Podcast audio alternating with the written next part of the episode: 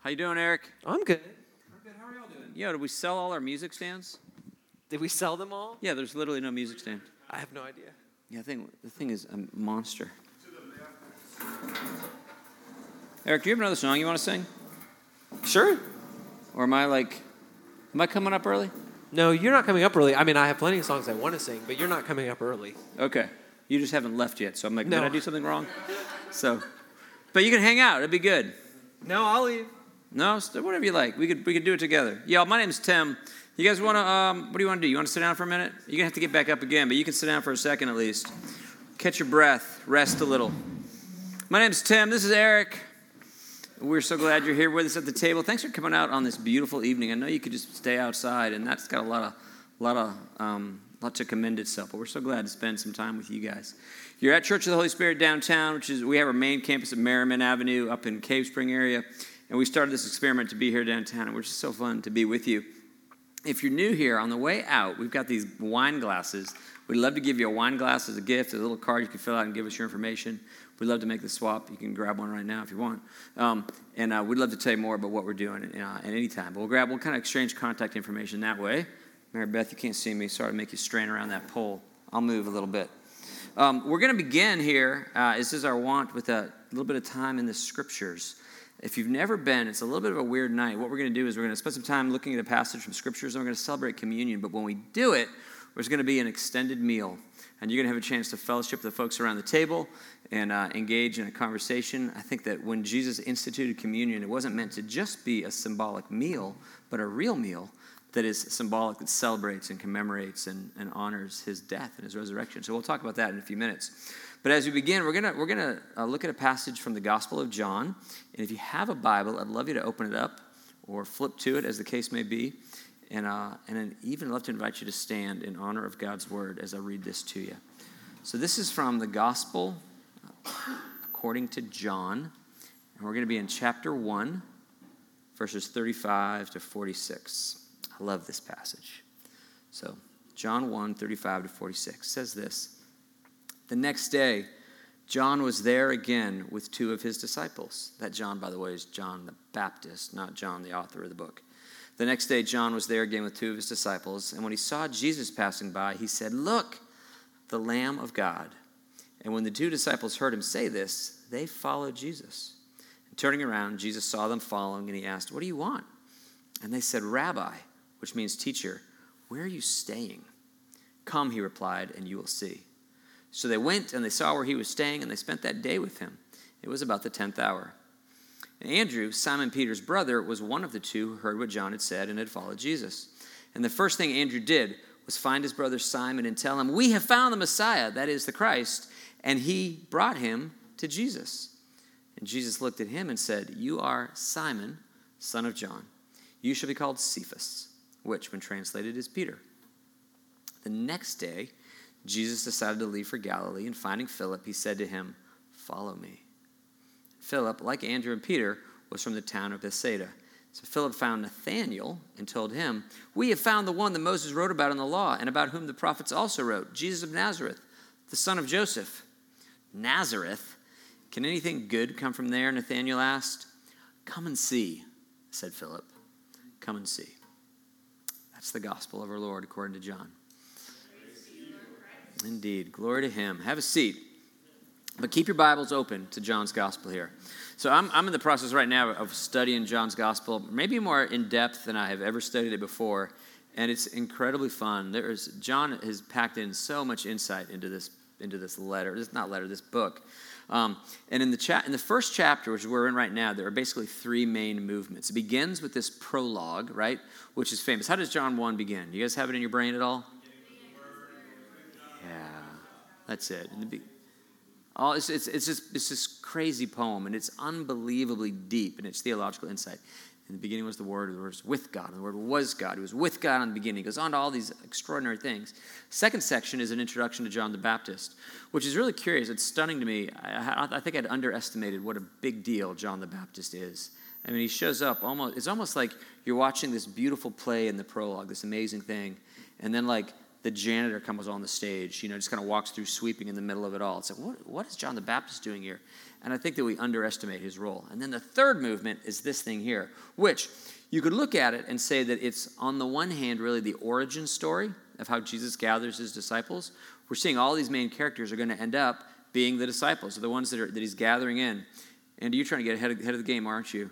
So you writing stuff down. This is like our John's got. I'm studying John with Andy. He's getting a sneak peek of where we're going. Um, but it's not just, it's not merely about how the 12 gathered. Rather, what I think John is doing is he's just giving us this description of normal Christianity.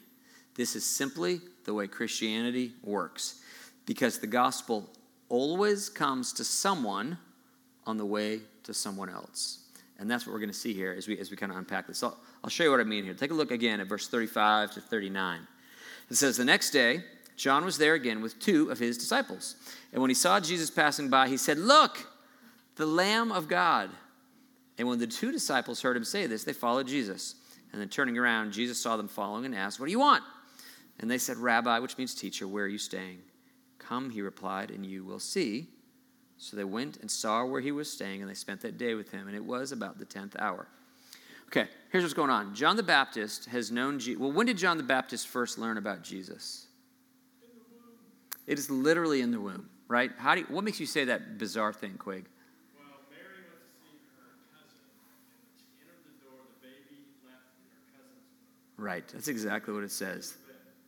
That from the very, very, it's from like, like prenatal, John the Baptist had some experience, some understanding that this one who's essentially his cousin is something special. Now we don't know if they grew up together playing and you know what, what their experiences were like, but there's this moment where John the Baptist sees Jesus and he says, Look, he says to two of his disciples, his own disciples, Behold, it's the Lamb of God.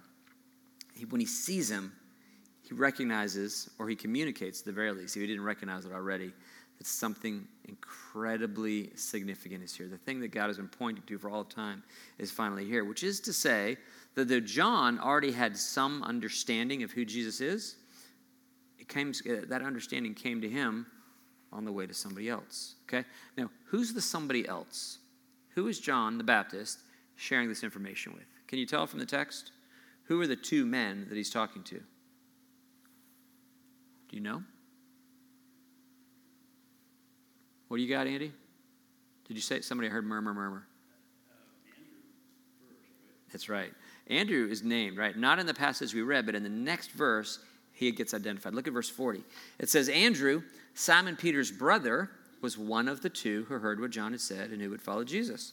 And so the first thing Andrew did was find his brother Simon and tell him, We have found the Messiah, that is the Christ, and he brought him to Jesus. Okay? So John the Baptist knows something's going on with Jesus, and he talks to two people, Andrew and somebody else who's not named. And then Andrew's first move is to go and get Simon, Peter, Peter, Peter, or he doesn't call him Peter yet, come and get Simon and say, Simon, come here, we found him. We found him. He's the one. This is the guy. You need to come meet this guy. And though John doesn't really explore it in this moment, we don't hear a whole lot more about Simon, Peter, but Simon's whole world is about to be turned upside down. This, his brother, or his brother comes to get, get him, and it's just an ordinary day until it becomes the absolute transforming moment of his life. And that's what happens. People meet Jesus, and two things tend to happen. Number one, they go and they tell somebody else about him. And number two, their whole world gets turned upside down. And I think that's part of what John is showing us here. This is just normal Christianity, this is just how it works. And for Peter, we say the gospel came to Andrew on the way to Peter, but the gospel came to Peter on the way to like thousands and thousands of people. I mean, Peter's going to have days in his life, like we're in a day, he leads 3,000, 5,000 people to faith in Christ. It's, it's absolutely exceptional, right? But so begins this. I want you to see this like this chain. You got John the Baptist at the top of the chain, and John talks to Andrew and somebody else who doesn't get named, and then Andrew talks to Simon, and Simon, and there's this chain of events as the gospel message spreads through relational networks from person to person to person. And then, content with his work here, Jesus goes and he starts another line. Take a look, verse 43. It says, The next day, Jesus decided to leave for Galilee, and finding Philip, he said to him, Follow me. Now, without looking, can you guess what Philip's going to do? What is it, Cat? He's going to go talk to somebody else. He does in verse 44. Philip like Andrew and Peter, was from the town of Bethsaida. And so Philip found Nathanael, right? That's not bad work. We got a Nathanael. Philip finds Nathanael and told him, We have found the one that Moses wrote about in the law and about whom the prophets also wrote Jesus of Nazareth, the son of Joseph. And of course, uh, Nathanael famously replies, Nazareth. Can anything good come from there? And Philip says, What does he say? Come and see, right? That is such a great answer. When you're talking to people about Jesus, Philip and Nathaniel could have gotten in an argument. Let me persuade you. Let me try to woo you. Let me try to win you. Let me show you why you're wrong. Let me address your, your the inherent racism behind your disinterest in, you know, in, in Nazareth. But instead, he's like, no, no, just, just, just come. Come and see. And this is the absolute essence of evangelism. Let me just, mean, you see it. John, when John does it here, come and see, or John pictures it, this is not the only time. Who else plays the come and see game? in, uh, in John's gospel. Can you think of other places where that happens? Woman at the well. What does she say, Kat? That's right. Come exactly right. John 4, the woman at the well, she has this experience with Jesus. She's there, probably skulking around at the time where she's not going to have to have a conversation with anybody. And Jesus kind of blows through all these barriers, sits down with her, and she's so it blows her mind so much that she rushes back to her town and says, Come meet a man who told me everything I ever did. And this whole town comes crowding around to see who has transformed this woman's life. And because it, they end up saying, it's really interesting that they begin to believe because of her testimony. But then they say, you know what? You told us something, and that was helpful to us. But you know what's really changed us? Is we met him. Because it's the coming and the seeing, what's up, George, to see him that has a transforming effect. And you guys, the thing that I hope will echo in your ears as you look at John 1 is that John is not simply explaining how Andrew and Peter became followers of Christ, or how Philip and Nathaniel became followers of Jesus, but rather, this is just showing us this is just normal, run of the mill, ordinary Christianity. It's normal, essential form. Christianity is incredibly contagious because Jesus is exceptional. And the normal thing that you want to do when you meet somebody that's amazing like him is tell somebody else. And so the gospel spreads. It's just contagious. It spreads through personal, relational networks. And that means, by the way, that the gospel came to someone else on the way to you. And the gospel perhaps has come to you on the way to someone else. When John continues his theme, you'll see it in John 4, you'll see it in John 9, you'll see it over and over again. But I want you to think about these chains. Think, go back 2,000 years in world history, okay? this chain that we're seeing from John the Baptist to Andrew to Peter, this chain from you know Philip to Nathaniel and, and on down the line, it doesn't end with Peter, it doesn't end with Nathaniel, but it actually traces down through the centuries. In Acts, we'll see we'll see these people have this massive outsized impact as thousands and thousands of people hear the gospel from them and then turn around and share it with others. Uh, oh, by the way, we dropped the thread. I want to go back to something. Do you recall John, John the Baptist shared with two guys? Who's the one that we've named? Andrew, right? So if you draw on your map here, John, share, John the Baptist shares with, with Andrew. The other guy doesn't get named. He's not named anywhere in the text. Do you have a guess on who it is? It's not Andrew. It's not Philip. It's not Nathaniel. Do you know who it almost certainly is? The second guy in that in that in that thread. John. I think it's John, the author of this gospel. Why, why do you think that, Josh?